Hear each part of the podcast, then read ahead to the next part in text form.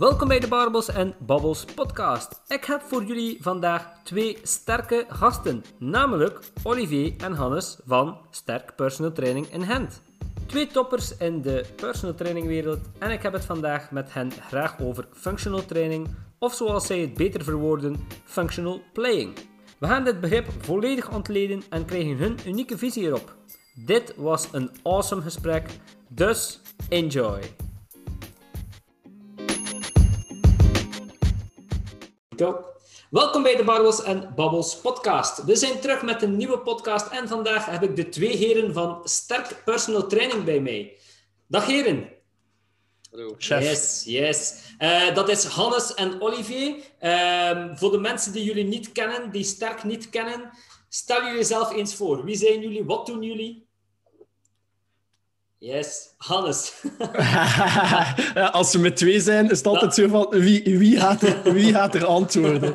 Ehm, ja, ehm, kort samengevat, ehm, ja, ik ben Hannes Malfait. Ehm, ik, professioneel ben ik personal trainer en eh, oprichter van, eh, samen met Olivier, oprichter van Sterk. Maar ik ben ook onlangs vader geworden eh, van Raoul, Raoul Malfait-Ozaar. Hij is nu zes weken uit. En eh, ik ben getrouwd met een eh, fantastische vrouwtje, vrouwtje ook, Lies Ozaar.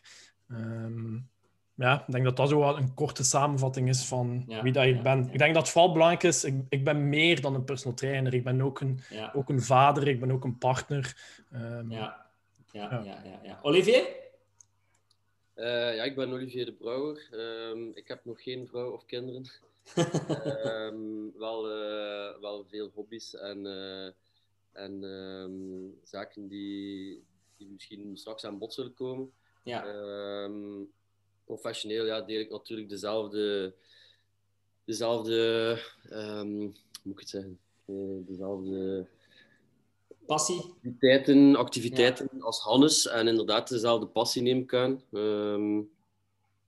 Ik probeer eh, buiten zelf met sport eh, bezig te zijn, ook eh mij te verdiepen in alles wat dat eh, een beetje sociologisch, antropologisch en psychologisch inhoudt.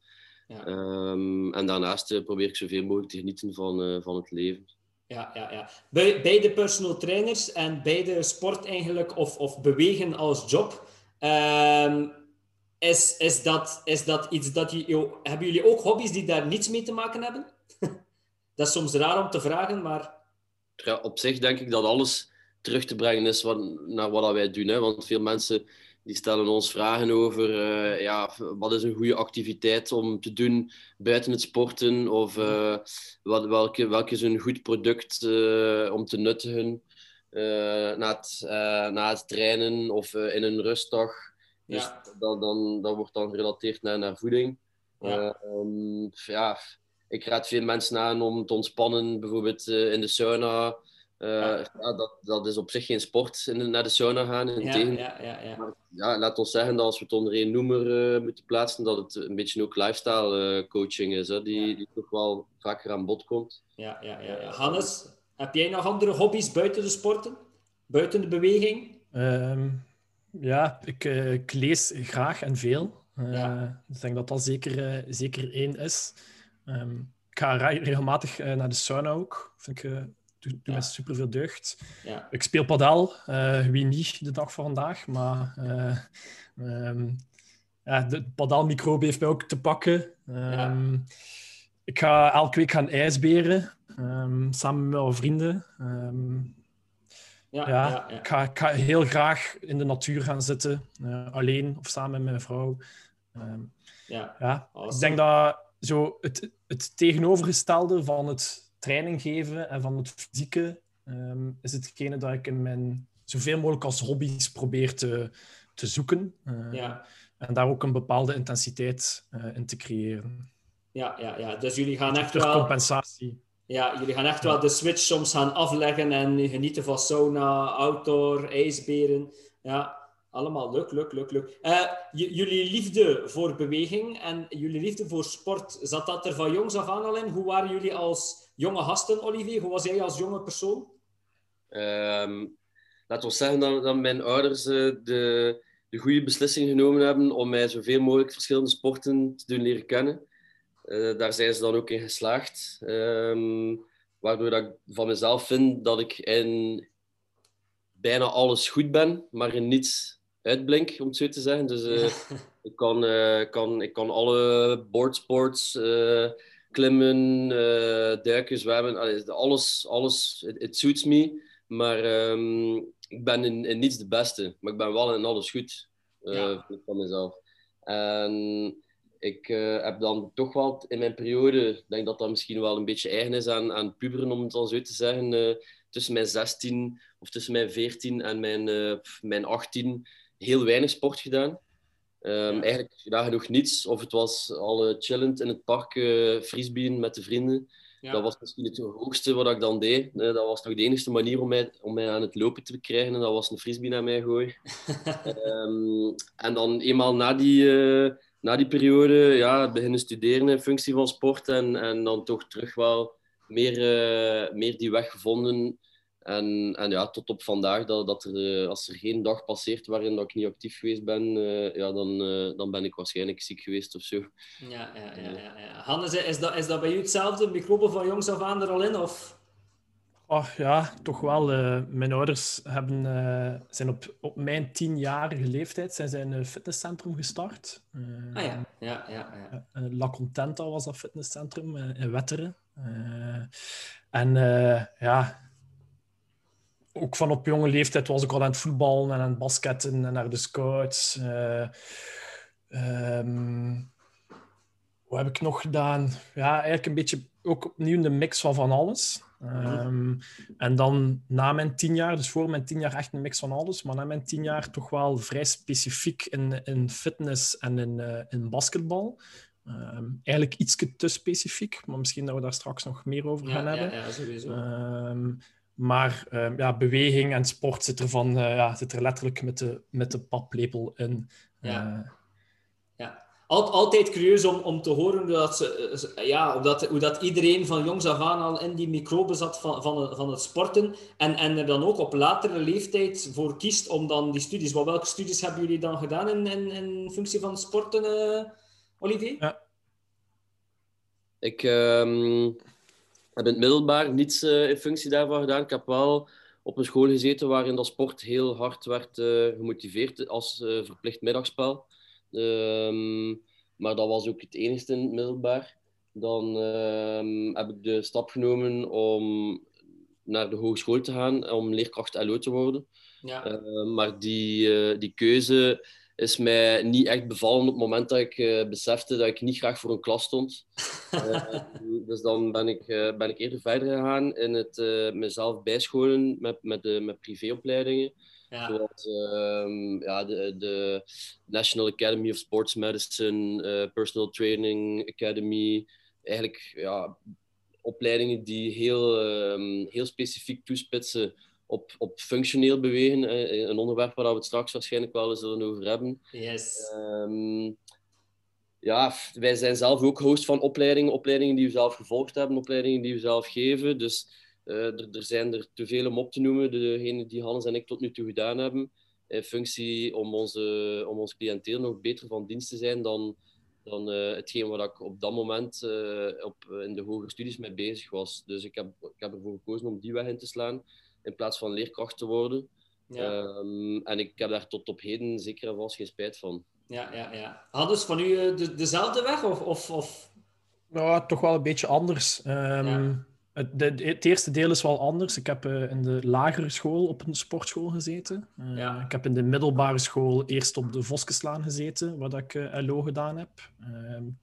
Voskeslaan Gent, hè, voor, de, voor de mensen die luisteren, die niet weten. Ja, de Voskeslaan in Gent, de eerste twee jaar. En dan de, de laatste vier jaar heb ik op Mariahaard gezeten. Dat is een uh, sportschool in Wetteren. Mm -hmm. um, en ik, ik, ga eerlijk zijn, na mijn middelbaar was ik heel blij uh, dat ik uh, mocht stoppen met verplicht te studeren. Um, en heb ik heel bewust de keuze gemaakt van onmiddellijk te beginnen werken. Mm -hmm. Ben ik in een fitnesscentrum beginnen werken. En vanuit dat fitnesscentrum ben ik, heb ik heel snel de switch gemaakt naar personal training. Uh, en ondertussen, ik ben nu 33, en geef ik al bijna zeker tien jaar echt personal training. Maar daarvoor gaf ik ook al zo wat fitness uh, en personal training. Ehm, ja, dus voor een relatief jonge leeftijd te hebben, ehm, heb ik heel veel ervaring opgedaan. Um, ja, een beetje learning by doing. En uh, ik heb daar nog tot op de dag van vandaag nog geen enkele seconde spijt van gehad. Dus uh, ja, ja, ja, ja, het is gelopen gelijk dat het is gelopen. En uh, vandaag zit ik hier samen met een topcollega Olivier, een bloeiende zaak. En ja, het leven is mooi. Super, life is good, yes. Dat, dat zijn jullie alle twee inderdaad personal trainer. Hoe vinden jullie dan elkaar en hoe ontstaat dan sterk? Wel, uh, dus tijdens, uh, tijdens mijn studies, toen ik op kot zat, um, had ik de opportuniteit om bij te verdienen als student uh, in de klimzaal in Gent. Dat was een, een kleine boulderzaal, klimzaal Blow. Um, ik kwam dan goed overeen en nog steeds met de eigenaar van, van de klimzaal die mij, die, die toen liet weten van oké, kijk, er komt een nieuwe klimzaal in de Blaarmeersen. En de opportuniteit uh, ontstaat dan door jullie daar een, een deeltje te geven van, van, van een oppervlakte of een ruimte te geven, waar dat jullie jullie ding kunnen doen. Um, Hannes en ik waren op dat moment elkaar al een paar keer tegen het lijf gelopen. Uh, toen dat we training gaven op, uh, op verplaatsing. Dus, want wij hadden nog geen fysieke studio. Mm Dus wij gingen bij mensen aan huis of de, de klanten kwamen tot in de Blaremeersen. En echt op de parking van waar het gebouw nu uh, effectief staat, kwamen we elkaar een paar keer tegen. Dus ik dacht van, ja, wie... Ja, niemand beter dan aan Hannes is te vragen of dat hij het niet ziet zitten om, om die kost of, of toch die, die in het begin uh, die risico of dat risico te gaan, uh, te gaan delen met twee en daar samen voor te gaan. Hè? Want ja, plots van, van nul tot, het, uh, tot het huren van een pand van een paar duizend euro is, uh, is geen evidentie als startende personal trainer. Klopt. Dus, hebben Hannes en ik de handen in elkaar geslagen en um, ja, met, met, met sterk tot, tot resultaat. Dat was Hannes die, die dan na een maand of twee plots met het met het uh, idee kwam om het sterk te noemen, want we hadden nog geen gemeenschappelijke noemer. Het was gewoon personal training bij Olivier en personal training bij Hannes. Ja. Um, en dan uh, belde Hannes mij op een avond en hij zei: Ik heb het gevonden, we noemen het gewoon sterk. Ja. En uh, in het begin klonk dat raar, maar ik denk na, na tien keer dat te herhalen, leek, leek mij dat ook wel een, een sterk merk.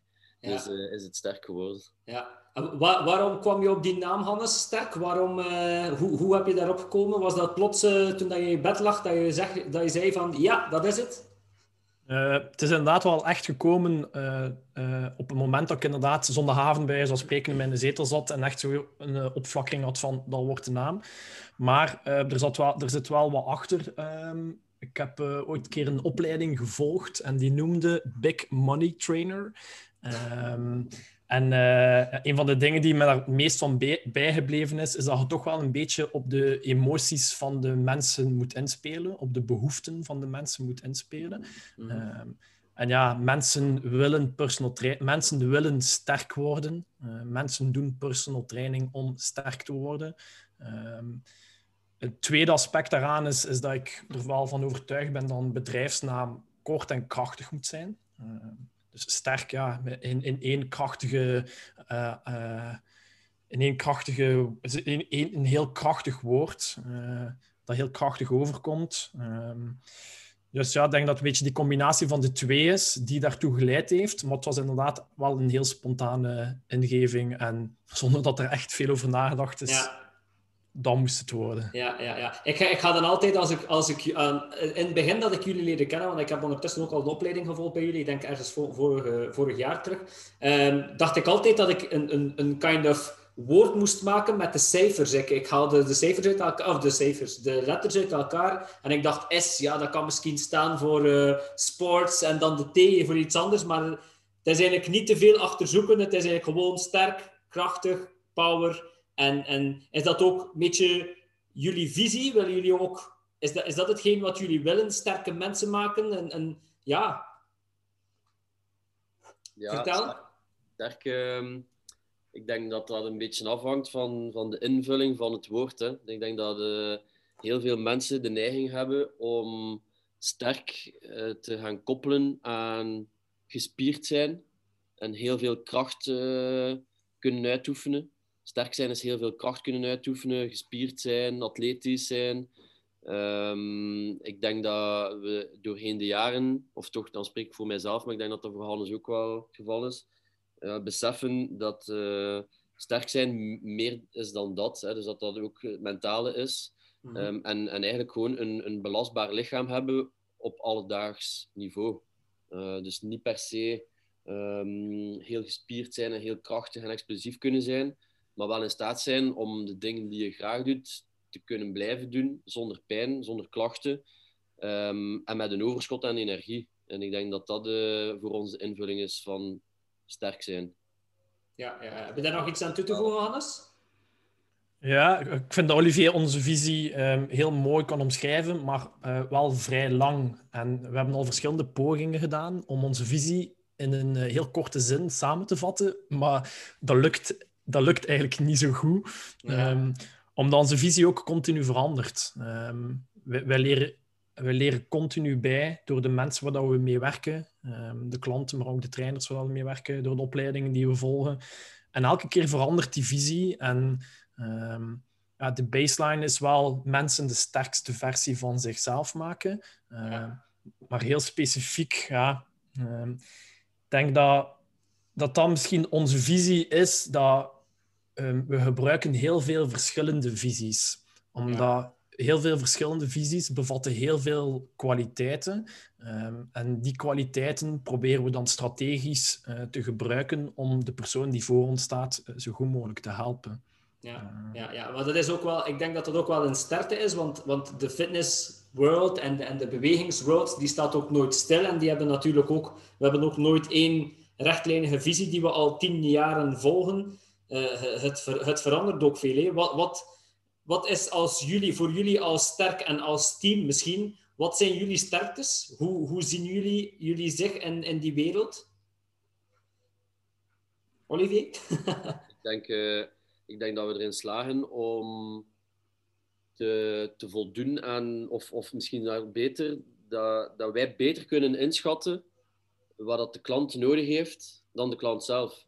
Ja. Mensen komen soms uh, naar ons toe en uh, dat kan met oppervlakkige doelen zijn, dat kan met heel uh, specifieke doelen zijn.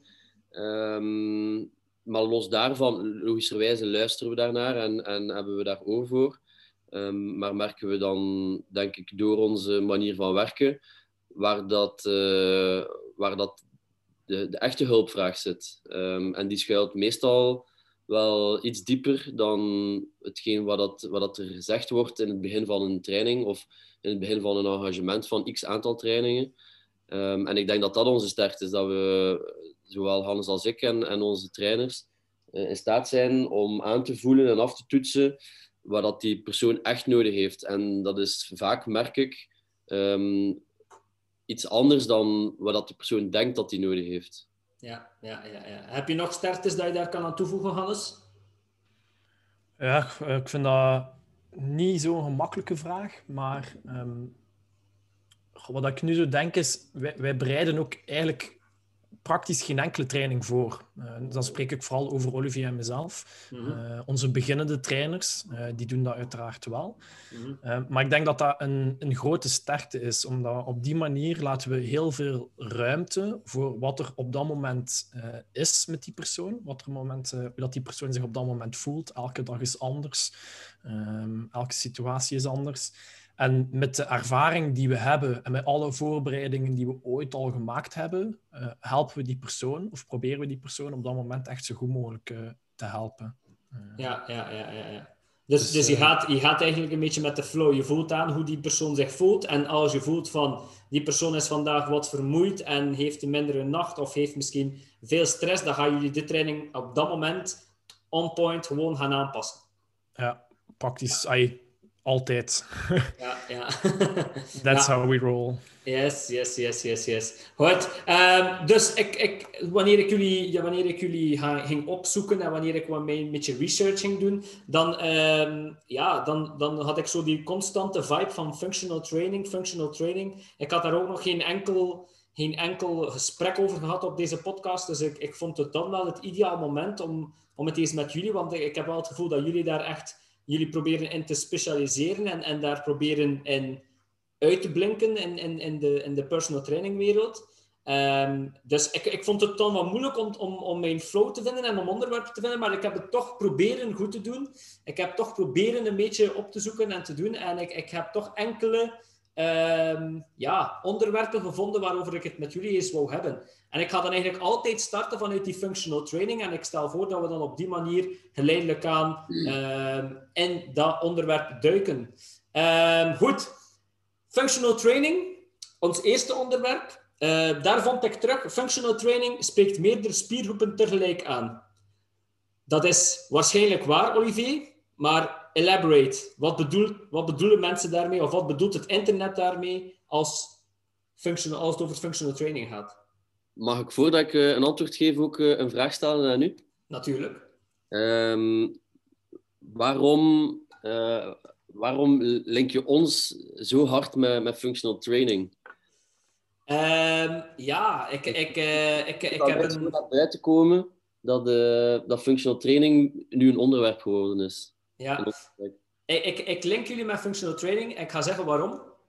Uh, ik heb dus ooit een opleiding gevolgd bij jullie. Ehm, dat was over de Wim Hof methode. Nu, dat was, dat was niet, misschien niet jullie sterkste of meest uh, imposante op, opleiding. Maar ik heb dan wel eens de, de flow te krijgen gehad, waar, waar jullie werken. Ik heb eens jullie zaal gezien. En, en uh, ik kom uit een fitnesswereld. Uh, uit de fitnesswereld, toestellen, barbells, crossfit. En dat zag ik daar bij jullie niet. Ik zag ook trainingen die op een andere manier werden gegeven. Ik zag mensen op andere manieren bewegen. Ik zag mensen uitdagend bewegen. Ik zag een klimzaal wat, wat ook heel functioneel is. Dus ik, ik had zo die vibe bij jullie en ik, ik wou daar met jullie eens anders over praten. Oké. Okay. Yes. Uh, ik vind dat wel een, leuke vraag van Olivier, want wij, wij promoten onszelf inderdaad niet echt als, als functional training. Nee. Uh, maar um, ja, het is wel super hip en het wordt wel, vanuit alle kanten wordt het wel gelinkt aan ons. Ja. Dus ja, wat dat we doen, moet wel functional training zijn, blijkbaar. Uh, maar misschien heb ik een vraag voor, voor Olivier dan. Uh, um, is, wat, wat is functional training volgens u? Vooraleer dat we uh, ingaan op wat functional training volgens het internet is.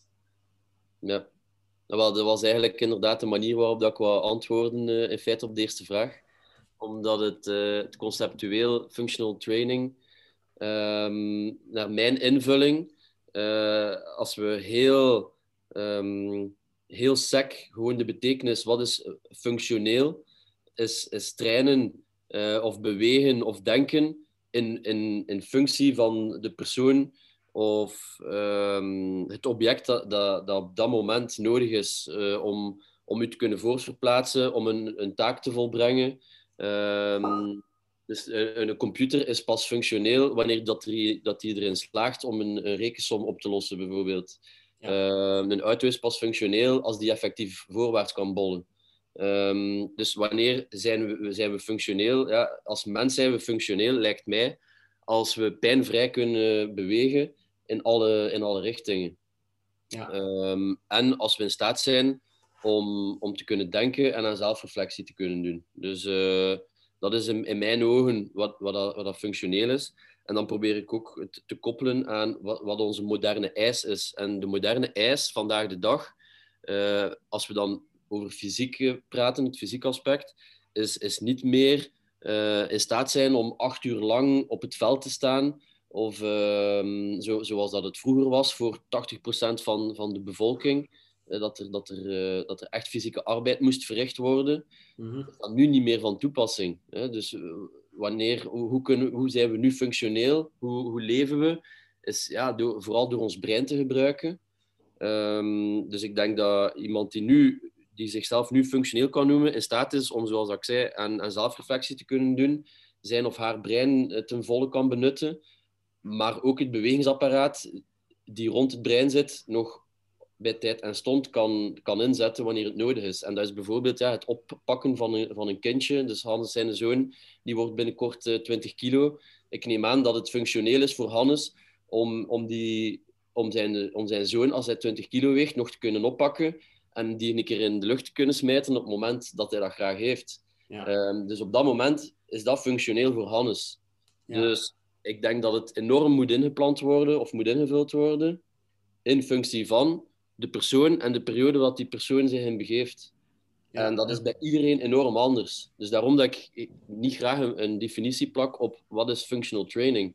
Uh, dat kan zijn dat dat voor iemand, uh, iemand die dagdagelijks neerzit en een stijve rug heeft, gewoon bewegen om die rug wel los te maken. En dat is voor die, voor die persoon functioneel genoeg. Zodanig dat hij in staat blijft om acht uur lang te blijven zitten en te kunnen functioneren achter zijn computer zonder pijn te hebben. Want op het moment dat hij pijn heeft, kan, kan zijn brein niet 100% meer functioneren. Wat dan misschien wel belangrijk is, terwijl dat hij zijn cijfers aan het, aan het maken is op de computer. dus voor die persoon is functional training misschien gewoon mobiliseren of aan yoga doen. Dat kan. Ja, ehm, dus ja, ik, ik pak er geen definitie op, buiten dan functional training is in te vullen naar de noden van de persoon um, die, die voor u staat op het moment zelf. Ja, ja, ja, ja, ja, ja. Hadden ze nog iets aan toe te voegen? Want ik, ik, het, is, het, is niet, niet een, het is niet een definitie, maar het is wel mooi uitgelegd van hoe jij het begrip invult. Volg jij diezelfde visie? Of? Ja, ik denk dat het moeilijk is om er echt een definitie op te plakken. Maar wat ik bij Olivier hoor en waar ik ook wel volledig mee akkoord ben, is dat de context is koning. Dus um, mensen, veel trainers uh, geven functional training, uh, maar houden geen rekening met, met de context van die persoon. Uh, ja. Een voorbeeld geven, als je een, een, een atleet, een, een recreatieve padaalspeler traint, die heel veel slagen moet gaan uitvoeren. En met die persoon ga je heel veel benchpress oefeningen gaan doen. Ja, die, die benchpress past niet in de context van die padaalspeler. Want je bent hem een duwbeweging aan het leren, terwijl dat hij eigenlijk veel meer een, een, een werpbeweging nodig heeft. Dus ja, functional training is een heel hippe term die commercieel um, ja, een beetje uitgebuit wordt um, om klanten te lokken, um, maar dan totaal ja, niet in de context uitgevoerd wordt, waardoor het gewoon niet meer functioneel is. Ja, ja, ja. ja, ja, ja. Dus ik denk dat context is koning is een heel, heel, heel, heel belangrijk onderdeel van uh, functional training. Ja, ja, ja, ja. En als we dan die term gaan nemen, en we noemen het niet functional training, maar we noemen het training in de context van de persoon, spreek je dan ik, altijd... Ik, ik, ik, ik zou het eigenlijk veel liever functional playing noemen in de plaats van functional training. Uh, ja. Ik denk dat we... Waarom, dat we waarom playing? Omdat we veel te veel gefocust zijn op, op uh, wat dat we willen verbeteren. En uh, dat, dat moet zwaar zijn en dat moet lastig zijn. En dat moet allemaal heel uh, goed voorbereid zijn, zelfs tot aan, een beetje tot aan het neurotische toe. Mm -hmm. Terwijl dat we allemaal ja, de dag van vandaag al een vrij mentale job hebben, ehm, die, die op dat vlak heel veel energie kost. En functional playing, ja, dat brengt wat, wat licht in het leven, dat brengt wat licht in het lichaam. Um, ja, ja, ja, Vind, ik, vind ik eh, wel een mooie term. Dat is wel inderdaad wel, als, als ik het zo hoor, klinkt het wel, uh, klinkt het wel goed. Ja. Dus als je bij mij komt trainen, als je bij Sterk komt trainen, dan gaan we voor functional playing en een beetje voor functional training. schitterend, schitterend. Goed, um, spreekt meerdere spiergroepen aan, Olivier. Is dat zo? Proberen jullie in jullie training altijd meerdere spiergroepen aan te spreken? Of zeggen jullie van nee, dat is niet nodig, wij gaan uh, unilateraal werken of wij gaan whatever doen? Uh, ja, ik, ik, denk, ik denk dat het uh, voor zich spreekt dat als we gewoon all-around bewegen, dat elke spiergroep wel aan bod komt. -huh. um, neemt niet weg, opnieuw, dat, uh, dat als, als de context bijvoorbeeld iemand die heel zware rugklachten heeft, dat, dat er soms oefeningen kunnen tussen zitten die vrij geïsoleerd zijn, zodanig dat die persoon zijn of haar lichaam opnieuw iets beter leert kennen en daar vertrouwen in krijgt. Ja. Uh, ik, heb, ik heb mensen die gewoon hun lichaam niet meer vertrouwen en zeggen: Ja, maar ik, ik durf, ik durf dat, die bak niet opheffen. Uh, of, of een pak met water. Ik, ik durf dat niet oppakken, want dat gaat mij de dag nadien voor last zo, uh, dus ik, ik denk dat als we dan een oefening doen die geïsoleerd is, daar zeker een meerwaarde in, zijn, uh, in kan zijn en dat kan functioneel zijn. Maar uh, als we dan kijken naar functional playing um, en als we dan op het einde van de rit, uh, als we zouden kijken na een uur welke spiergroepen hebben gewerkt, ja, ik denk dat er geen één zal zijn die niet zal gewerkt hebben. Ja. Ehm, of zal aangesproken zijn. Want als, als je speelt, als je vrij beweegt, dan spreken ze gewoon de toekoer altijd allemaal aan. Dus ik denk ja, uh, functional training bevat alle spiergroepen. Ja, ja, ja. En, en is er dan, Hannes, een spiergroep dat jij zegt van ik zou bijvoorbeeld, of de ene spiergroep die belangrijker is dan de andere, of één lijn of één beweging die belangrijker is dan de andere, of zeg je van alles is belangrijk en we, we proberen gewoon te spelen in, in, in die bewegingen? Ja, het, het, antwoord zit al een beetje in de vraag. Wij focussen inderdaad niet op, op spieren, maar wel op bewegingen. En uh, om een lichaam in beweging werkt vanuit verschillende uh, spierketens. Mm -hmm.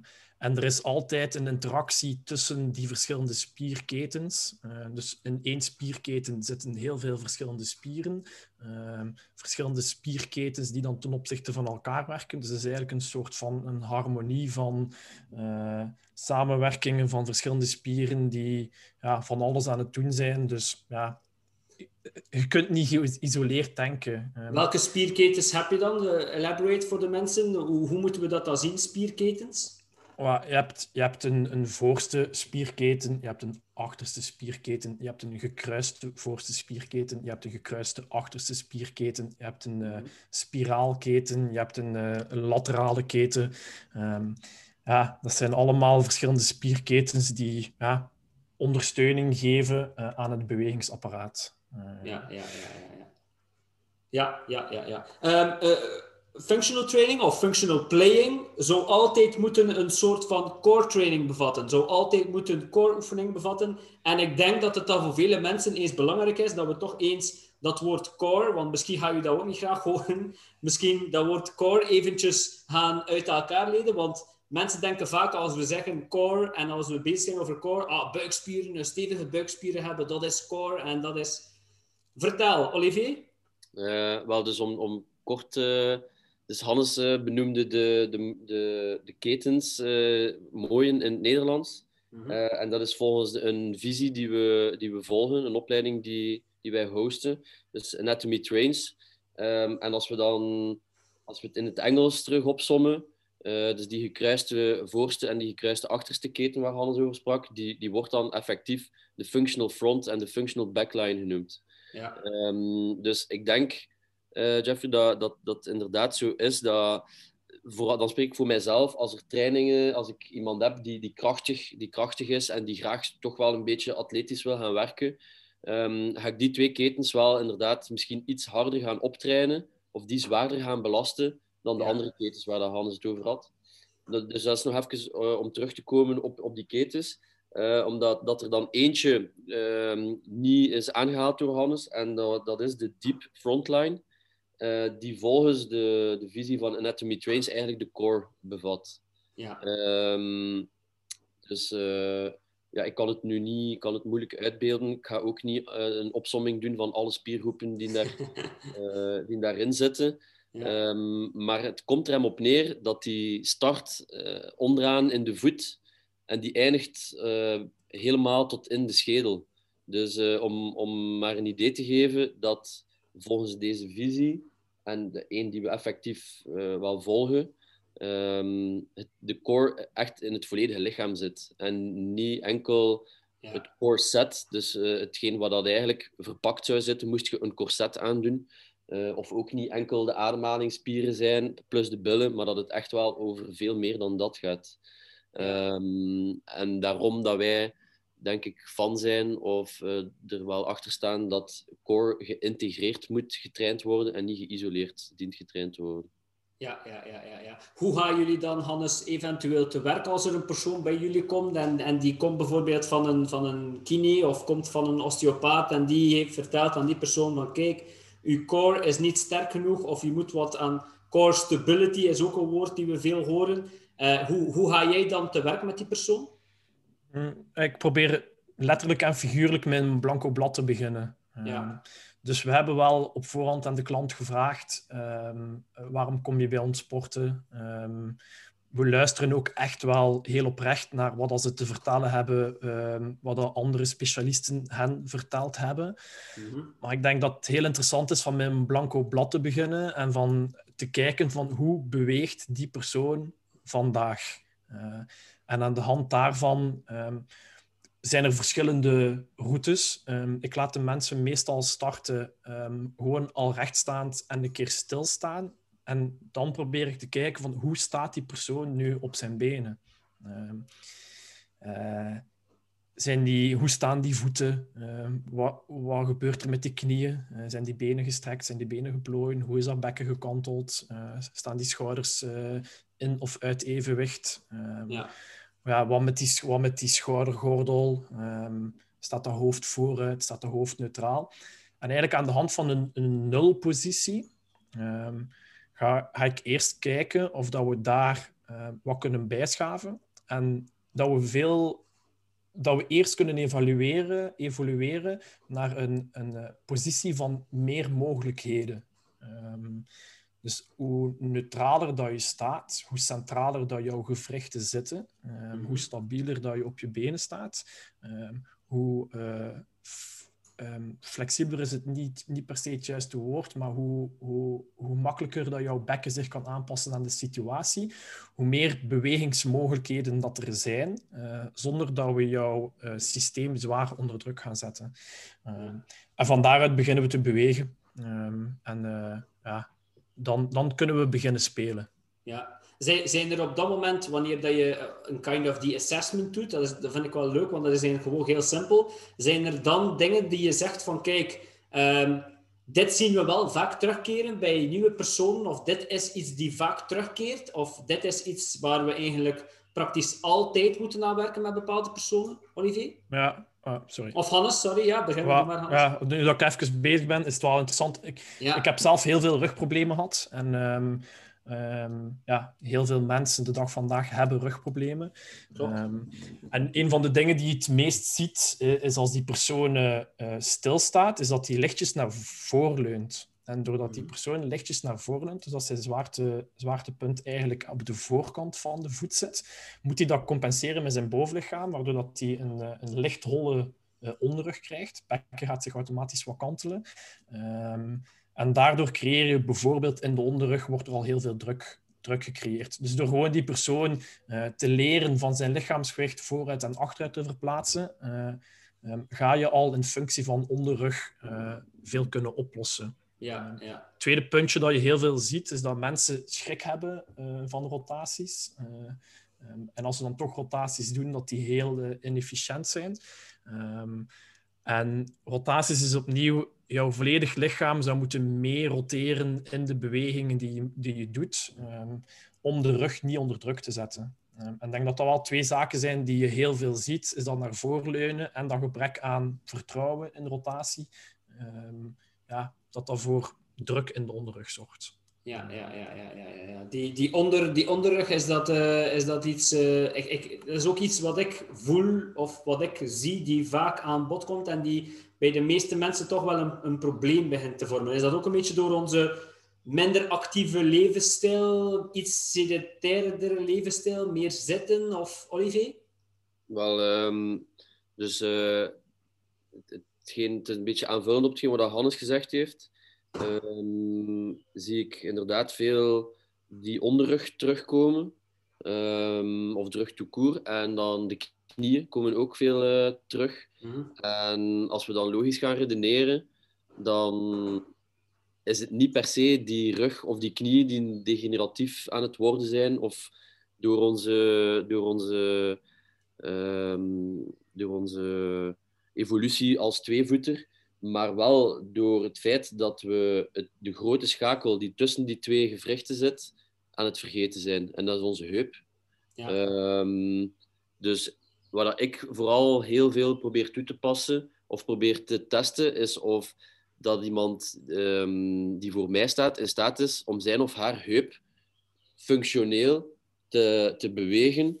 Um, of, of in play bijvoorbeeld, als ik daar een, een bal naartoe gooi En die roteren volledig vanuit die rug, of die roteren helemaal niet, zoals dat Hannes zegt, omdat ze er schrik van hebben of omdat ze het afgeleerd hebben, zichzelf afgeleerd hebben, onbewust natuurlijk. Ehm, dan weet ik van oké, ja, die, die heup die wil niet meer roteren. En ik probeer mensen terug, en dat zeg ik vaak in trainingen, heupdominant te laten bewegen. Ja. Niet rugdominant, niet kniedominant, maar heupdominant. En ik merk dat als ik, als ik daarin slaag, en dat vraagt wel een bepaalde strategie en een beetje ehm, een, een neurotische invulling van een training, om het zo te zeggen.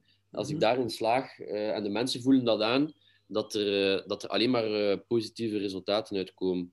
Dus voor mij is het heupdominant bewegen iets dat, dat heel belangrijk is en dat ik zie dat dat, dat enorm verdwijnt bij, bij de mensen, waardoor dat ze meer belasting op knie en rug zetten. Ja, ja, ja, ja. Als ik dan even, want ik, ik probeer ook graag zoveel mogelijk input te geven voor de mensen uh, hier op de podcast. Wat, wat is dan als jij bij de persoon aan de slag of, of wat, wat geef jij dan als huiswerk mee aan een persoon die te weinig heupdominant werd? Zijn er oefeningen dat je zegt van kijk, dit kun je gewoon door dagelijks al toe te passen een klein beetje gaan verbeteren? Ja, dus, uh, dat, zijn, uh, dat zijn oefeningen die, die er heel grappig uitzien soms. Um, die, uh, die, die moeilijk uit te leggen zijn ook via, via deze. Um, dus ik, ik, ik raad aan om, om, om Hannes en mijzelf te zien bewegen op Instagram. En dan ga je wel zien wat dat allemaal inhoudt. Dat kunnen, dat, kunnen, dat kunnen manieren zijn van dansen. Dat kunnen manieren zijn van het gooien van een balletje, van het rollen op de grond, terug gaan rechts staan, tot iets, opnieuw iets, iets heel, heel meetbaar te gaan, te gaan uitvoeren, heel ritmisch of, of repetitief te gaan uitvoeren. Um, maar het is, het is, moeilijk om dat in woorden te vatten. Maar er zijn inderdaad wel zo'n zo'n x aantal oefeningen die we eigenlijk nagenoeg aan iedereen zouden kunnen meegeven om ervoor te zorgen dat ze voelen dat ze vanuit de heup bewegen. Ja, ja, ja, ja. ja. Goed, uh, functional training gaan we gaan werken in meerdere uh, meerdimensionale, of gaan we gaan werken met meerdimensionale bewegingen, verschillende bewegingsrichtingen. Voor de mensen die nu een leek zijn op dat vlak, uh, Hannes, can you elaborate? Wat is een meerdimensionale? Dat is niets te maken met superheroes of een andere heelal. Je hebt verschillende bewegingsvlakken. Je hebt het frontale bewegingsvlak, je hebt mhm. het sagittale bewegingsvlak, dan heb je het transversale bewegingsvlak. Mm dus dat zijn eigenlijk drie verschillende bewegingsvlakken waarin we kunnen bewegen. Um, dus um, de mensen uh, efficiënter leren bewegen in één bewegingsvlak is, een, is een vorm van functional training. maar als je naar functional playing gaat, dan moet je efficiënt leren overschakelen van een beweging in het ene bewegingsvlak naar een beweging in het andere bewegingsvlak, of zelf een beweging die tegelijkertijd in meerdere bewegingsvlakken plaatsvindt. Um, dus ik denk dat dat een, uh, ja, een, een, korte samenvatting is van dat uh, driedimensionale. Um, ja. Ja, ja, ja, ja, ja. Of de meerdimensionale. Meerdimensionale, ja. Heb je daar nog iets aan toe te voegen, Olivier? Ja, en uh, Um, het, is, zelfs een, dimensie die ik meer terugzie in Hannes zijn trainingen dan in mijn eigen trainingen. Dus uh, op dit moment is, is, is hij die zelf vergeten. Dus ik, ik, hoop dat, dat hij mij gelijk gaat geven op het moment dat ik, het zeg. En dat is eigenlijk de, een, een, vierde dimensie. En dat is ritme. Um, is iets, iets dat super belangrijk is en, en heel hard vergeten wordt. En ik, ik zie die dimensie eigenlijk in elke training van Hannes terugkomen. Ik zelf vind, ik vind van mezelf dat ik, daar nog iets meer mee aan de slag zou kunnen. Uh, maar als je Hannes ziet dansen op sociale media, uh, dan is dat ritmisch. En um, bewegingen zijn nu eenmaal, zijn, zijn nu eenmaal ritmisch. En, en ons lichaam heeft heel graag een bepaald ritme. Dus een, een, uh, om nu maar een voorbeeld te geven, om de transfer te maken naar iets klassiek een, een kettlebell swing heeft een bepaald ritme. En die, die is bij iedereen anders. Um, ik kan bij manier van spreken een, een tweelingsbroer hebben die, uh, die dus ja, exact hetzelfde is als mijzelf. We zijn met hetzelfde gewicht een kettlebell swing aan het doen.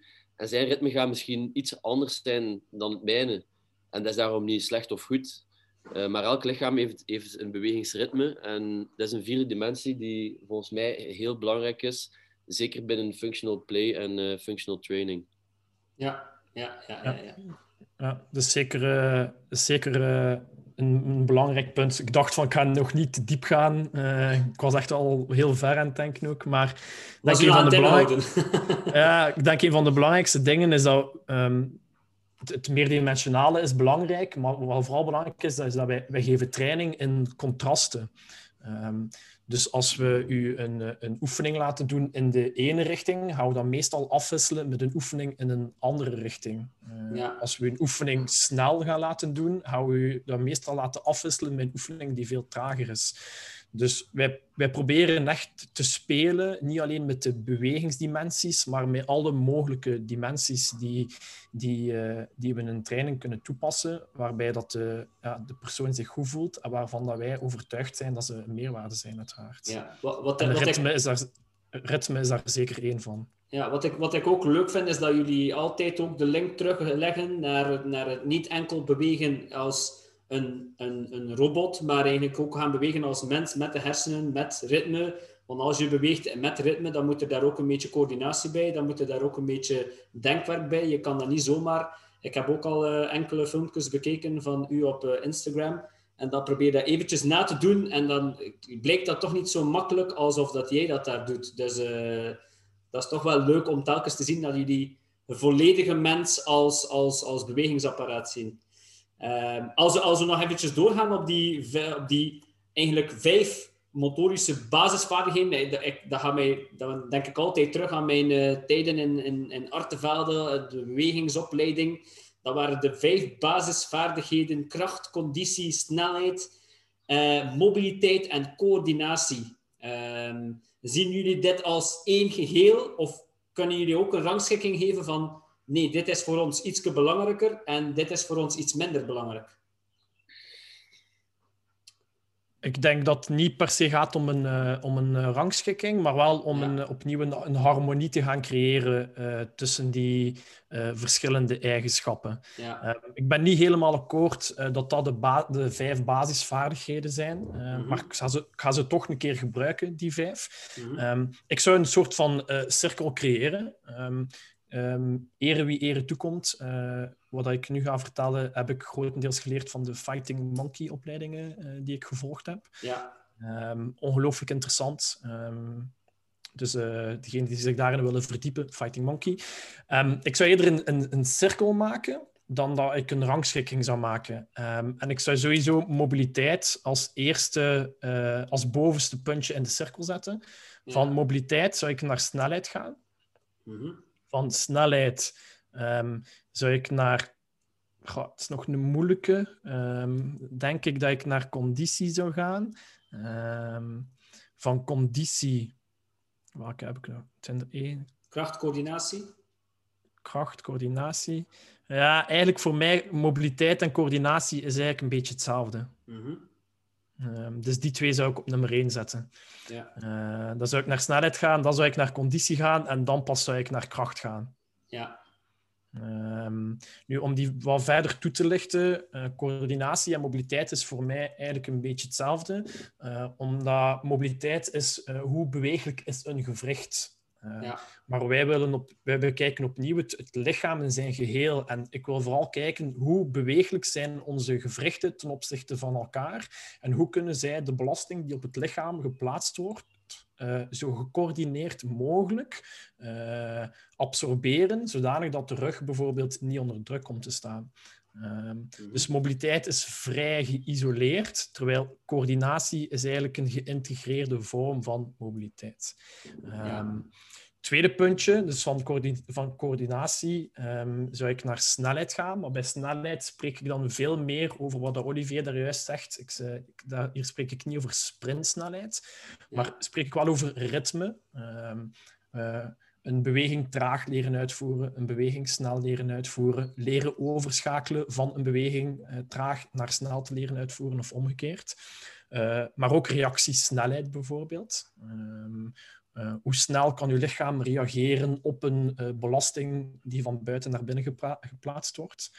Um, en timing hoort daar ook wel een stukje bij. Um, dus als je hoger wil leren springen, dan gaat de timing van jouw sprong even belangrijk zijn als de spronghoogte, of misschien zelfs belangrijker.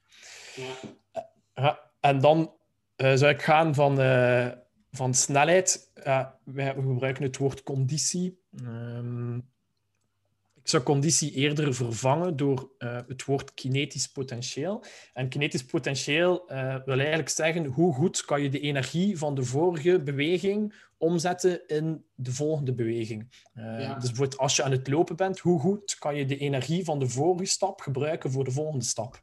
Ja. Zodanig dat je looppatroon veel moeitelozer wordt. Um, en dat je eh, ene keer dat je die, die effortless gevonden hebt, dat je daar dan conditie aan kunt gaan toevoegen. Ja. Ehm, dan zou ik naar uh, power gaan. Dus uh, hoe hard kan je iets gooien? Hoe hoog kan je iets gooien? Hoe ver kan je iets gooien? Um, met zandzakjes smijten. Uh, mensen vinden dat altijd vrij, vrij tof. en daar opnieuw de mensen wat mee laten spelen. Um, hier is een zandzak, wat kun je allemaal met die zandzak? Of hier is een, een bal, smijt die tegen een muur. Maar als trainer wel heel aandachtig aanwezig zijn en, en uh, de veiligheid garanderen. En als die persoon daarmee weg is, die persoon opnieuw uitdagen. En pas als laatste, de cirkel, eigenlijk kracht en spiermassa maken voor mij de cirkel pas rond. Ja. Um, maar die wordt vaak als eerste gezet. Ja, ik wil sterker worden, dus ik moet meer kracht hebben, ik moet meer spiermassa hebben. Maar als al die voorgaande elementen niet geoptimaliseerd zijn, is de kans heel groot dat dat, dat lichaam, die structuur, die belastingen gewoon niet aan kan. En dan krijg je verschillende problemen. Ja, ja, ja, ja.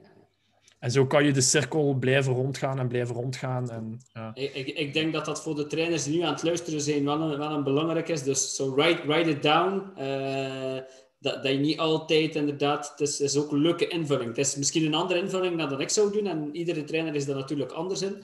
Maar ik vind het wel een leuke, leuke invulling. Ja. En opnieuw, dit is, dit is een visie. Dus dit is zeker niet de visie die ik elke training bij elke persoon gebruik. Hè. Um, bij sommige mensen zie ik gewoon dat hun, hun coördinatie onvoldoende is. Maar ze doen dat niet graag. Dat is niet de reden waarvoor dat ze komen. Dus hun intrinsieke motivatie is heel laag om daaraan te werken. Dan ga ik proberen van een mix te maken tussen toch die kracht en spiermassa. En stiekem probeer ik daar dan wat coördinatie tussen te steken. Ja, ja, ja. ja, ja, ja, ja, ja. Olivier, jij, haalde in, in het begin van ons interview aan dat je, um, dat je de luxe had of, of dat je blij was dat je ouders jou zoveel mogelijk uh, verschillende sporten hebben laten uitvoeren en, en doen, uh, doen ervaren. Is dat ook een beetje de reden? Je zegt van ik ben goed in alles, maar ik blik niet uit. Is dat ook een beetje de reden waarom dat kracht, coördinatie, snelheid, mobiliteit en, en coördinatie, die vijf, dat dat bij jou een beetje ronddraait in de plaats dat jij goed bent in één iets en enkel maar in één iets? En is dat ook de reden? Of gaan we daar ook misschien als ouder een beetje slecht mee om als we onze kinderen één visie laten volgen of één sporttak laten uh, beoefenen?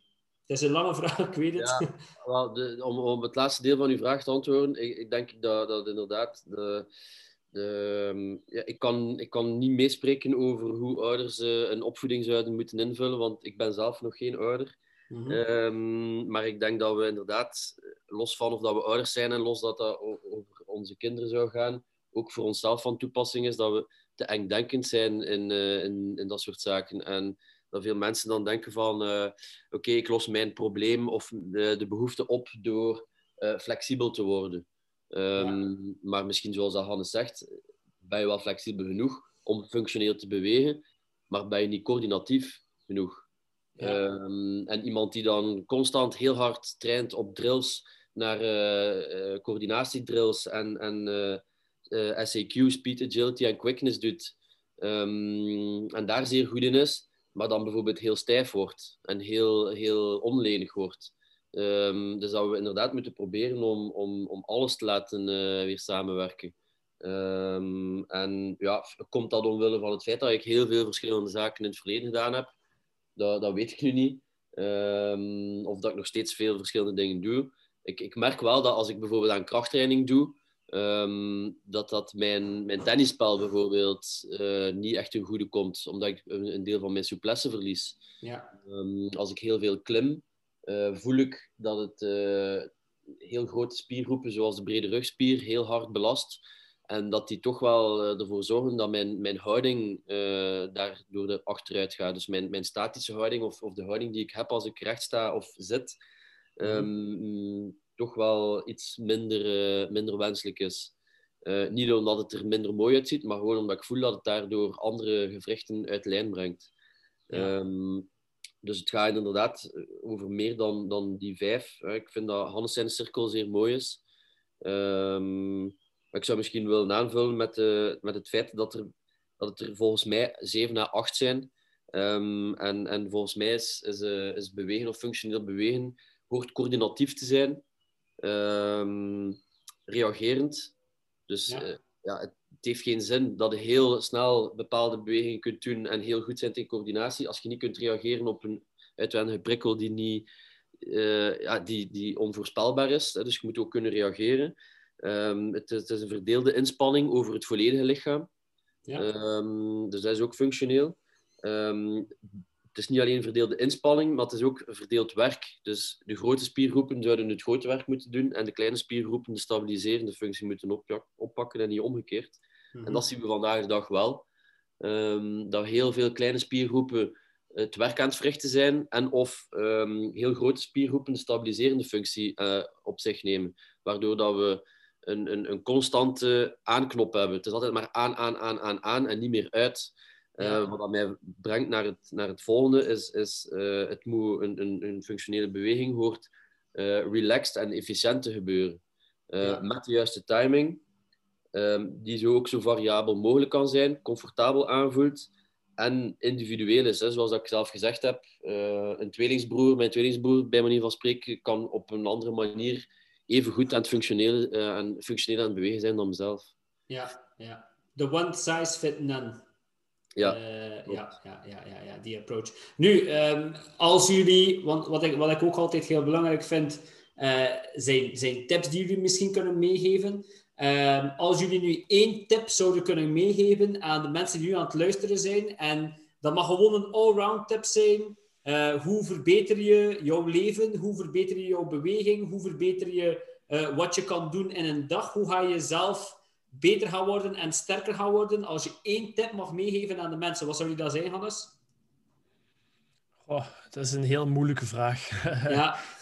um, het eerste dat mij opkomt is uh, esthetiek maakt je zwak. Um, dus veel mensen denken dat sterk worden, uh, dat sterke mensen die er sterk uitzien ook echt sterk zijn. Dus um, in de boekjes, zeker naar mannen toe dan, we willen allemaal een, een, een brede torso en een, een, een heel smalle buik. Mm -hmm. um, terwijl eigenlijk is dat een heel, een heel zwakke een heel zwakke uitvoering van de mens. Um, een, een, sterke mens heeft, heeft een, een, een, grote buik ja, die veel stabiliteit uh, kan creëren. Um, en dat torso dat moet, dat moet beweeglijk zijn uh, ja. in, in verschillende richtingen. Dus ja, uh, u niet te veel focussen op wat de andere mensen van u vinden. Um, en vooral voelen welke bewegingen voelen goed. En niet welke oefeningen zien er cool uit op Instagram. Klopt, klopt, klopt. Olivier? Ja, ik vind, het ook, ik vind het ook een zeer moeilijke. Ik ben er tot op uh, dit moment nog altijd over aan het nadenken. uh, zo, kan, kan, je de vraag nog, nog eenmaal uh, herhalen? Wel, welke tip zou jij voor de mensen die aan het luisteren zijn, dat is gewoon allround mensen die aan het luisteren zijn naar de podcast, terwijl dat ze in de file zitten of aan het, naar hun werk aan het rijden zijn, of aan het lopen of aan het wandelen zijn, als je hun één iets zou kunnen meegeven tijdens deze podcast, die hun leven zou kunnen verbeteren, hun leven zou kunnen... Ehm, dat ze een sterker lichaam zou kunnen hebben, misschien meer flexibel, echt de beste versie van hunzelf zouden kunnen maken. Wat, waarmee zou jij dan starten? Welke tip zou jij die mensen geven? Um, ik denk dan vooral aan de, de noden uh, die vandaag de dag spelen. Dus voor het gros van de mensen is uh, ga uit de positie en of houding waar je je nu in bevindt. Ja, dus als je aan het lopen bent, dus, uh, terwijl je aan het joggen bent en je hoort deze podcast, stop met joggen en rol, rol over de grond. Zit je nu in de wagen en, of, of zit je al meer dan een uur neer, stel je recht. Um, ja. Sta je al lang recht, ga even gaan zitten of gaan liggen. Dus een beetje een, een, een one-liner die we vaak gebruiken binnen Sterk, is de volgende houding is de beste houding. Ja, ja, ja, ja, ja, ja. schitterend, schitterend. Ik denk dat dat wel twee mooie tips zijn voor de mensen om, om, om mee te nemen. Uh, nu, we zijn geleidelijk aan naar het einde van de podcast aan gaan, want ik denk dat ik nog uren zou kunnen babbelen met jullie over dit onderwerp. Uh, beide zijn jullie daar heel geleerd in en hebben jullie daar een heel mooie visie over. Maar ik ga overschakelen naar mijn bullet questions. Altijd een leuke rubriek op het einde van de podcast. Uh, ik ga gewoon een vraag stellen en jullie proberen jullie daar ehm, ja, een, een deftig antwoord of een goed antwoord op te geven. Ik heb er enkele uitgenomen. Uh, en het is de bedoeling dat, ik, dat jullie el, elke om de beurt... Normaal gezien geef ik enkele vragen om wat in te lopen, maar van deze keer ga ik er direct vliegen. Uh, terwijl dat de ander zijn antwoord aan het geven is, kan de ene misschien al denken aan zijn antwoord. Uh, als, als we het een beetje houden binnen de, binnen de wereld van fitness en binnen de wereld van beweging, Wanneer je dan denkt aan het woord succesvol, wie is dan de eerste persoon die jou te binnen schiet, Hannes? Mezelf. Ja. ja. ik, uh, ik, geniet elke dag van mijn job. Um, ik, uh, ik, ben niet rijk. Uh, ik ben niet rijk in, in, geld, maar ik ben wel rijk in, in, in alles wat dan niet geld is. En ik denk dat dat voor mij succesvol zijn is. Dus ja, wow. ik, ik voel mezelf succesvol en ja, ik denk dat dat ja. Een, een misvatting van vele mensen die soms denken dat succesvol zijn de beste video's op YouTube en most motivational boeken en uh, ja, de ja, grootste de, wealth de, heeft. De trainer met de meeste volgers uh, is niet per se de trainer met de meeste klanten, bijvoorbeeld. Klopt. Ja, dat is mooi gezegd. dat is mooi gezegd. Olivier? Um, ik, ik kan, kan er niet eenduidig op antwoorden opnieuw. Uh, dus, dus niet één persoon. Ik denk dat iedereen uh, is succesvol als die erin slaagt om um, de mensen rondom zich, uh, naar, zich naar kan laten luisteren en even hard terugluistert. Dat is ja. volgens mij de manier om, om succesvol te zijn. Ja. Um, luisteren en, en beluisterd worden. Ja, Awesome, awesome. Welke uh, boek of documentaire aanzien jullie als een gift voor iedereen, Hannes? Uh, ik ben momenteel uh, een pre-draft, of dat je dat moet noemen, van het boek van Thomas Davé aan het lezen. hoe word je een oersterke voetballer? En ja, elke bladzijde leer ik drie dingen bij. En het zijn 80 bladzijden of meer. Dus ja. Um, ja, die, dat, dat, dat wordt volgens mij de komende periode, de komende 10, 20 jaar, uh, een soort van bijbel uh, binnen het sport-lifestyle uh, ja. gedeelte. dat gaat over het intermittent living principe. Ja. Dus ja. dat is vooral gebaseerd inderdaad op intermittent living en hormetische prikkels. Dus hormetische prikkels zijn eigenlijk prikkels die u een klein beetje uit de comfortzone halen. Mm -hmm. um, waardoor dat je lichaam zich uh, moet aanpassen um, en waardoor dat je trainingsprikkel nog groter wordt. Dus wat je bijvoorbeeld zou kunnen doen is, um, ik daag bijvoorbeeld mijn, uh, mijn, mijn klanten uit van voor een training niet te eten. Dus als je s'morgens ja. om tien uur komt sporten, dan daag ik je uit van de avond ervoor stop je om acht uur met, met eten, zodanig dat je heel nuchter in de training komt. Ja. Dat er op die manier veel meer bloed naar je hersenen kan gaan en dat je veel scherper voor de dag komt. en die scherpheid die nemen ze dan mee naar hun sport of naar hun professionele ja. activiteiten. Dat is, ook wel, dat, dat is ook wel, om daar nog even op door te gaan, dat is ook wel heel anders dan de visie, pak tien jaar geleden, dan trainen zonder iets gegeten hebben ervoor. Oh, eten is uw, is uw fuel, waar ga, je, waar ga je je kracht halen, waar ga je je energie halen. Terwijl dat we nu zitten te praten over nuchter sporten, zal uw prestatie toch wel op een positieve manier beïnvloeden. Ja. Ja, je hersenen gaan er vooral scherper van worden. Je ja. immuunsysteem moet minder werken, je hersenen worden er scherper van. Ja. Um, je ontstekingswaardes gaan omlaag. Uh, er zijn... Uh, ja, uh, top, top, top. Je, je, moet het proberen om het te, je moet het gedaan hebben om het uh, te kunnen beamen. Um, dus ik daag de mensen wel uit om zijn boek te lezen en aan de hand van het boek het te proberen. Oké, okay, awesome. Olivier? Ik ga je, ik ga je eventjes unmuten. dus, zoals ik in het begin van het gesprek al had ja. uh, aangehaald, ben ik uh, buiten uh, bewegen ook uh, graag bezig met uh, alles wat zo'n beetje sociologisch, antropologisch en, en psychologisch is. Mm -hmm. ik vind dat we vandaag de dag heel onverdraagzaam geworden zijn, um, om misschien niet te zeggen haatdragend geworden zijn ten mhm. opzichte van elkaar.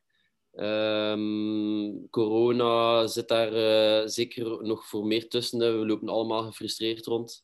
Um, we wijzen allemaal graag uh, met de vinger naar elkaar.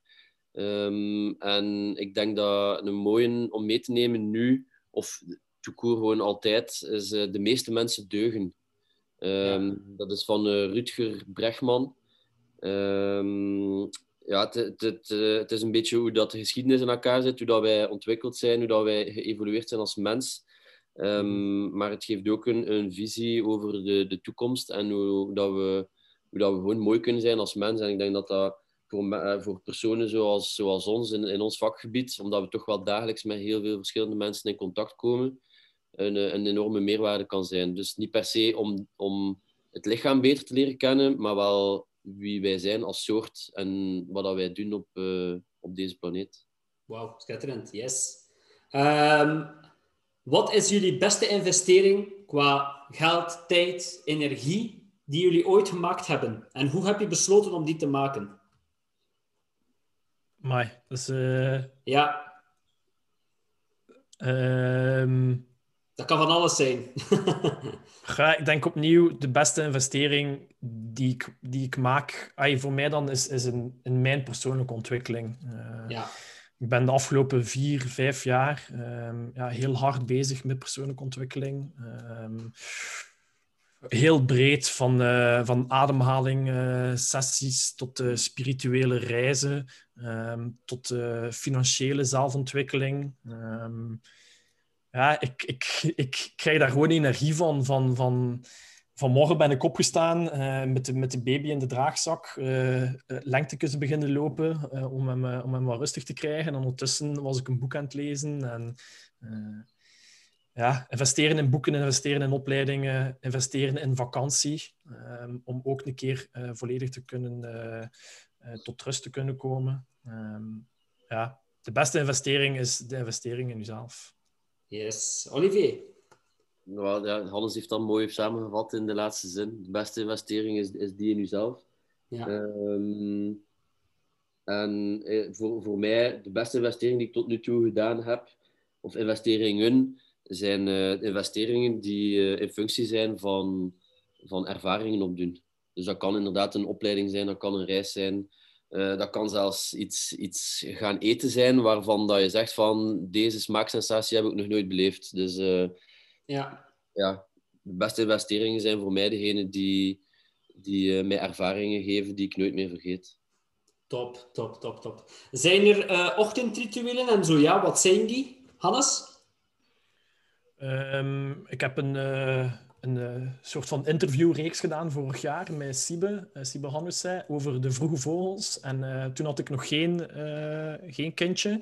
En toen had ik echt een heel strak ochtendritueel. Ik was wel flexibel in mijn ochtendritueel. Dus er gingen dingen in en er gingen dingen uit. Maar meestal deed ik wel minstens 90 dagen hetzelfde ochtendritueel. Om daar de, de, effecten van te hebben. Maar op waarom moment... 90 dagen, sorry? Waarom 90 dagen? er, wordt, er wordt gezegd dat, dat het 90 dagen tijd kost om een, een gewoonte te creëren. Um, ik, ik, uit ervaring merk ik gewoon, als ik 90 dagen elke dag consequent iets doe, dan voel ik, dan voel ik dat, dat mijn lichaam dat heeft opgenomen. Ja uh, ik beet heel veel op mijn nagels en ik heb negen dagen een, eh, een meditatie gedaan, een Kundalini-meditatie, uh, de Addiction Meditation noemde, noemt hij. En uh, sindsdien bijt ik weinig tot niet meer op mijn nagels. Ehm, dus ik heb eigenlijk 90 dagen een soort van ja, drill gedaan om mezelf dat mentaal af te leren. Is eigenlijk een beetje mentale training. ja. En nu op dit moment heb ik geen ochtendritueel. Ik geef mij volledig over aan uh, wat dat de dag brengt, uh, wat dat onze zoon brengt, wat dat mijn vrouw nodig heeft, uh, wat dat ik zelf zin in heb. En ik moet eerlijk zijn, dat is ook echt genieten. Dus ik geniet van het ritueel, maar ik geniet ook van het, het onbekende op dit moment. Ja, ja, ja, ja. ja. Olivier? Um, mijn ochtendritueel is niet echt bewust. Eh, mijn lichaam kiest ervoor. En ehm, dat is eh, alles, eh, de, de inhoud van mijn lichaam verlaat mezelf. Dus ik ga gewoon op de pot gaan zitten en zo start mijn dag. um, op die manier ben ik leeg en kan ik mezelf terugvullen. Schitterend, schitterend, schitterend. en dat de dagen dat dat gebeurt, zijn vaak de beste dagen. En wil ook zeggen dat dat een goede nacht geweest is. De dagen dat dat niet gebeurt, dat kan een keer, maar uh, dan voel ik dat dat toch wel een bepaalde impact heeft. Dus uh, als je dat een ritueel kunt noemen, het is, het is, het is geen bewust ritueel. Ik volg gewoon de flow uh, die mijn lichaam, die mijn ja. lichaam heeft. En ja. dat is, dat. Is dat. Ik denk dat dat een van de, van de weinige antwoorden zal zijn die ik ooit zal krijgen op die vraag. het, is, het, is, het is wel een goed chance. Goed, ik ben aan de laatste. Uh, wat is, of, um, welk advies, wat is het slechtste advies, ik ga het anders zeggen, wat is het slechtste advies die wordt gegeven in jullie wereld? Uh, Hannes. Het slechtste hmm. advies.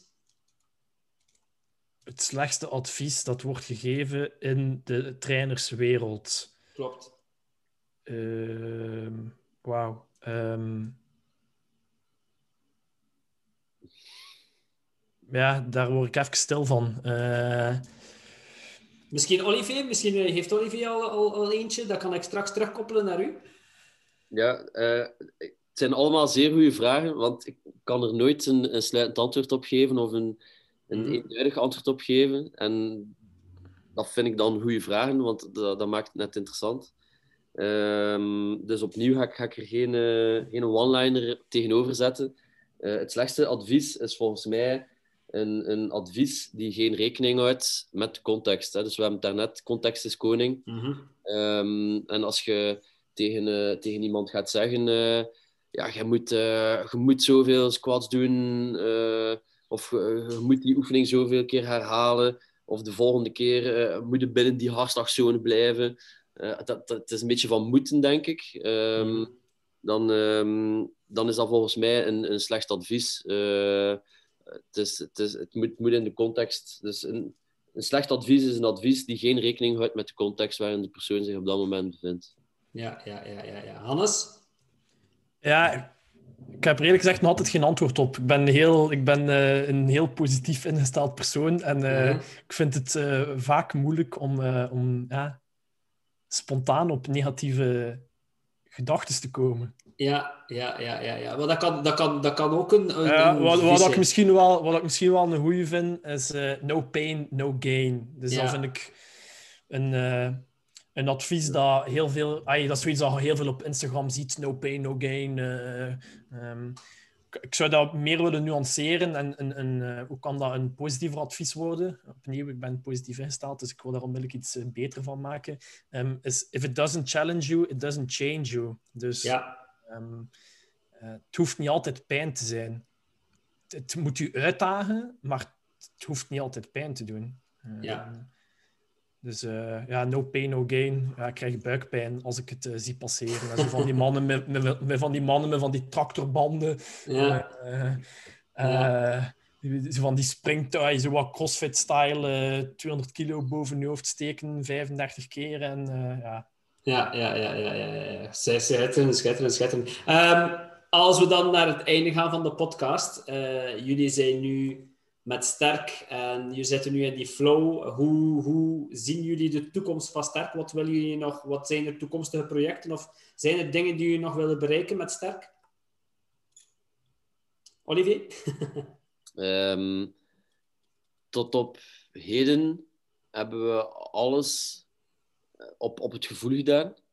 En ik denk dat het uh, voor ons een enorme uitdaging is om toch hier en daar uh, een beetje dat gevoel voor te zijn, zodanig dat we met een goed gevoel kunnen verder doen. Ja. Um, of dat is toch uh, op dit moment hetgeen wat ik ervaar. Door het feit dat we een beetje groter worden, er zijn meer trainers, er zijn meer klanten, um, waardoor dat je niet gewoon met twee man, zoals dat Hans en ik gestart zijn, gewoon je gevoel kunt volgen. Want ja, er is ook het gevoel van meer dan 100 klanten op een week. Er is ook het gevoel van die andere trainers. En ik denk dat dat, dat iets is dat een uitdaging is en waar dat we op dit moment voor staan. Ehm, dat is een beetje weg van, van uw vraag. Wat, wat, willen we nog bereiken? Um, wat, wat ik wil bereiken is dat ik opnieuw gewoon op het gevoel kan verder doen en weten dat dat, dat, genoeg is. Ehm, niet dat dat nu niet het geval is, maar dat is wel een doel die ik voor ogen heb, is om te blijven verder doen zoals dat we altijd al gedaan hebben. Maar dat wordt nu wel uitdagender, uh, merk ik voor mezelf. Ja. Uh, los daarvan ehm, is een, een, een, toekomstig doel van Hannes en mezelf het organiseren van opleidingen die, die we zelf volledig gaan ontwikkelen. Dus inhoudelijk ehm, zelf, gaan, ja, zelf gaan ontwikkelen en, en naar de man gaan brengen. Dus wij gaan niet meer gewoon hosten, ehm, maar ook zelf gaan, gaan, gaan uitgeven. Ja, ja, ja, ja, ja. schitterend, schitterend. Alvast iets waar we kunnen naar uitkijken. Uh, Hannes, heb je daar nog iets aan toe te voegen? Oh, mijn, mijn doel professioneel is toch wel uh, minder werken en meer verdienen. En uh, ja. met, minder werken bedoel ik vooral minder het gevoel hebben dat ik aan het werken ben. Mm -hmm.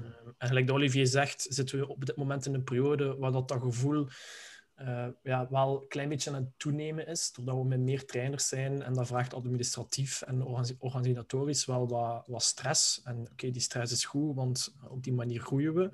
Um, maar ja, minder werken um, en meer verdienen. En met meer verdienen bedoel ik opnieuw niet van... Uh, um, ik wil geen... Uh,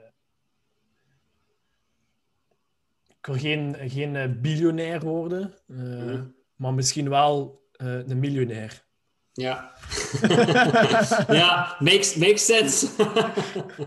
ja, ja, ja, ja. ja. Maar dat, dat is wel leuk dat je dat durft aanhouden, want natuurlijk, dat is ook iets waar denk ik de dag van vandaag eigenlijk uh, bang voor zijn om te zeggen van kijk, we willen eigenlijk minder gaan werken, omdat we dan denken dat de mensen ons anders gaan bekijken en gaan zeggen van uh, ja, maar nee, we zitten in die in die competitiemaatschappij en, en veel werken, veel geld verdienen is belangrijk, maar jullie gaan jullie er echt even van gaan loskoppelen en zeggen van nee, ik wil meer het, minder het gevoel hebben dat ik werk, maar toch goed kunnen verdienen. Ben ik daar correct in?